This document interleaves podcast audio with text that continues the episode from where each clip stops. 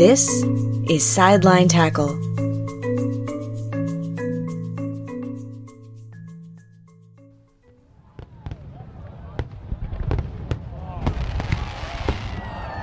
America, as far as nations go, is pretty new on the global scene. Yet, in just a short 300 years, we've managed to build up an identity all our own. Apple pies, jazz, New York pizza, rock and roll. The USA has created more than its fair share of cultural sensations. But one thing we're not known for is soccer. We've got our own football, as well as basketball, baseball, and more besides. The beautiful game may be the most universal sport, but it isn't America's sport. Soccer, when it was thought of at all in the States, was seen as a children's sport, as lesser, to put it kindly. So, when the land of the free and the home of the brave won their bid to host soccer's biggest tournament in 1994, there was more at stake than putting on a good show. The U.S. Soccer Federation and the U.S. men's national team knew that this was their moment. There was no National Soccer League, only a handful of Americans were playing professionally outside of the States at that point. As far as soccer went, USA was essentially a blank slate. Now, the Yanks were stepping up onto a global stage in their own backyard.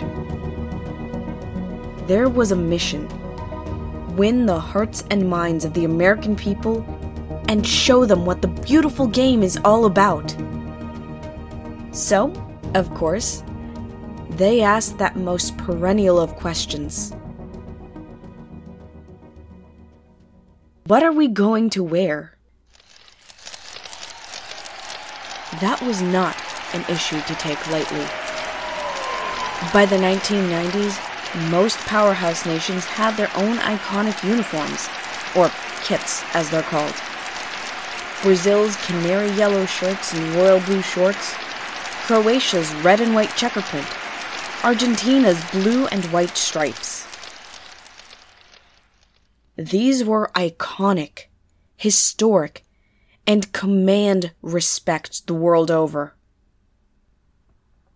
If they wanted to be taken seriously, the USMNT didn't just have to walk the walk and talk the talk on the pitch, they had to dress to impress. Adidas, the kit suppliers for the USA at the time knew they needed to make a statement. They needed to encapsulate an American look and let the world know that the United States of America was breaking into the beautiful game. That's where the now notorious idea came in denim. So, how does denim constitute an American look?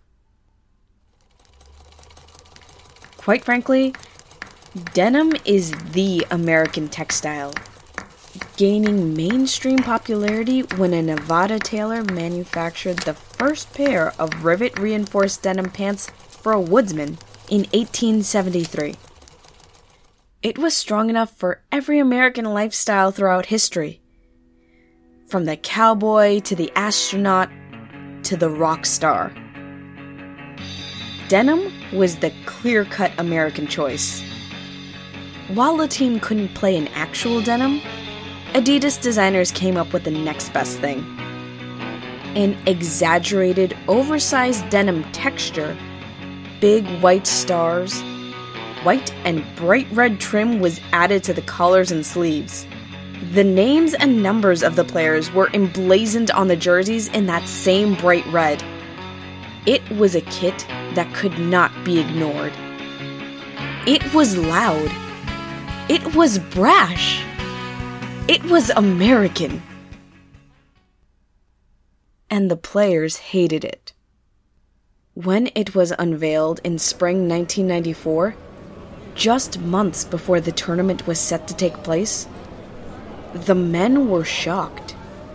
At first, they truly believed it was a joke. As star player Alexi Lalas later recalled, I'd be lying if I said people weren't looking around for the hidden cameras. When they realized it was their actual kit, they didn't take it well.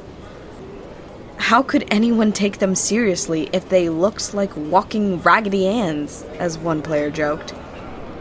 The team all wondered what were the designers thinking? It turns out Adidas had been thinking a lot. When they chose to go literal with the Americana inspiration, it was a calculated choice. Equal parts wild art project and strategic marketing. As the global director of Adidas at the time explained, if you have a strong reaction, that's a positive. To Adidas, the biggest statement the USA could make was to make the world look at us. That denim print had one job to grab attention. And that's exactly what it did. The USMNT debuted their kits during their pre Cup tour, drawing equal commentary on their gameplay and attire. The players continued to joke about the kit to the press and to each other. But when the day came and the world was watching, the United States men's national team stepped up in a way no one expected. The denim kit featured in each of the USA's three group stage games. When the Star Spangled Banner played throughout the Pontiac Silverdome for their first match against Switzerland, the nerves were palpable on each of the players' faces. And yet, they managed a 1 1 draw against their opponents. Some of their nerves started to settle. Next came the real challenge against Colombia at the Rose Bowl. And in a stunning turn of events, they won 2 to 1. That's when the players realized they could grow to love these kits. As one player later said, as soon as we beat Colombia, those jerseys were cool. The USMNT made it to the round of 16 before getting knocked out by Brazil on the 4th of July. The next day, reports showed that Adidas had sold at least 60,000 replica jerseys for $60 each, or around $100 today when adjusted for inflation. They were in high demand, and it was impossible to find them anywhere. Adidas, the US Soccer Federation, and the men's national team all needed to win hearts and minds. And that denim kit played no small part in getting eyes on soccer in the United States of America.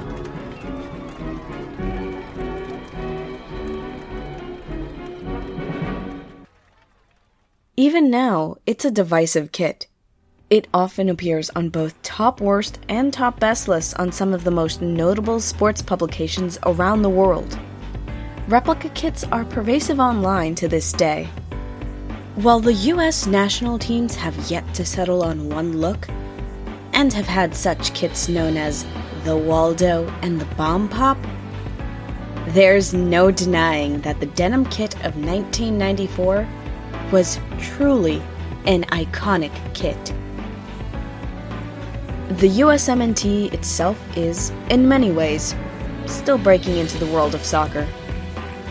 The USWNT has broken in time and again, shattering records and regularly dominating their competition in blowout matches. The US now has multiple soccer leagues for men and women, each with dedicated fan bases. We're at the start of our soccer story and I can't wait to see what we'll write next and what we'll wear when we do.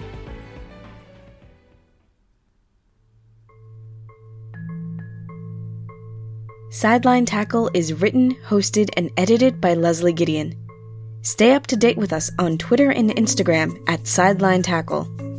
If you like what you've heard, consider supporting the show at ko-fi.com forward slash the Leslie Gideon. Don't forget to rate and review on Apple Podcasts. It really helps new people find the show. Have a topic you want explored? Send it in to sidelinetackle at gmail.com. For more content, sources, and transcripts, visit sidelinetackle.com. Remember, the game has 90 minutes. The rest is up to you.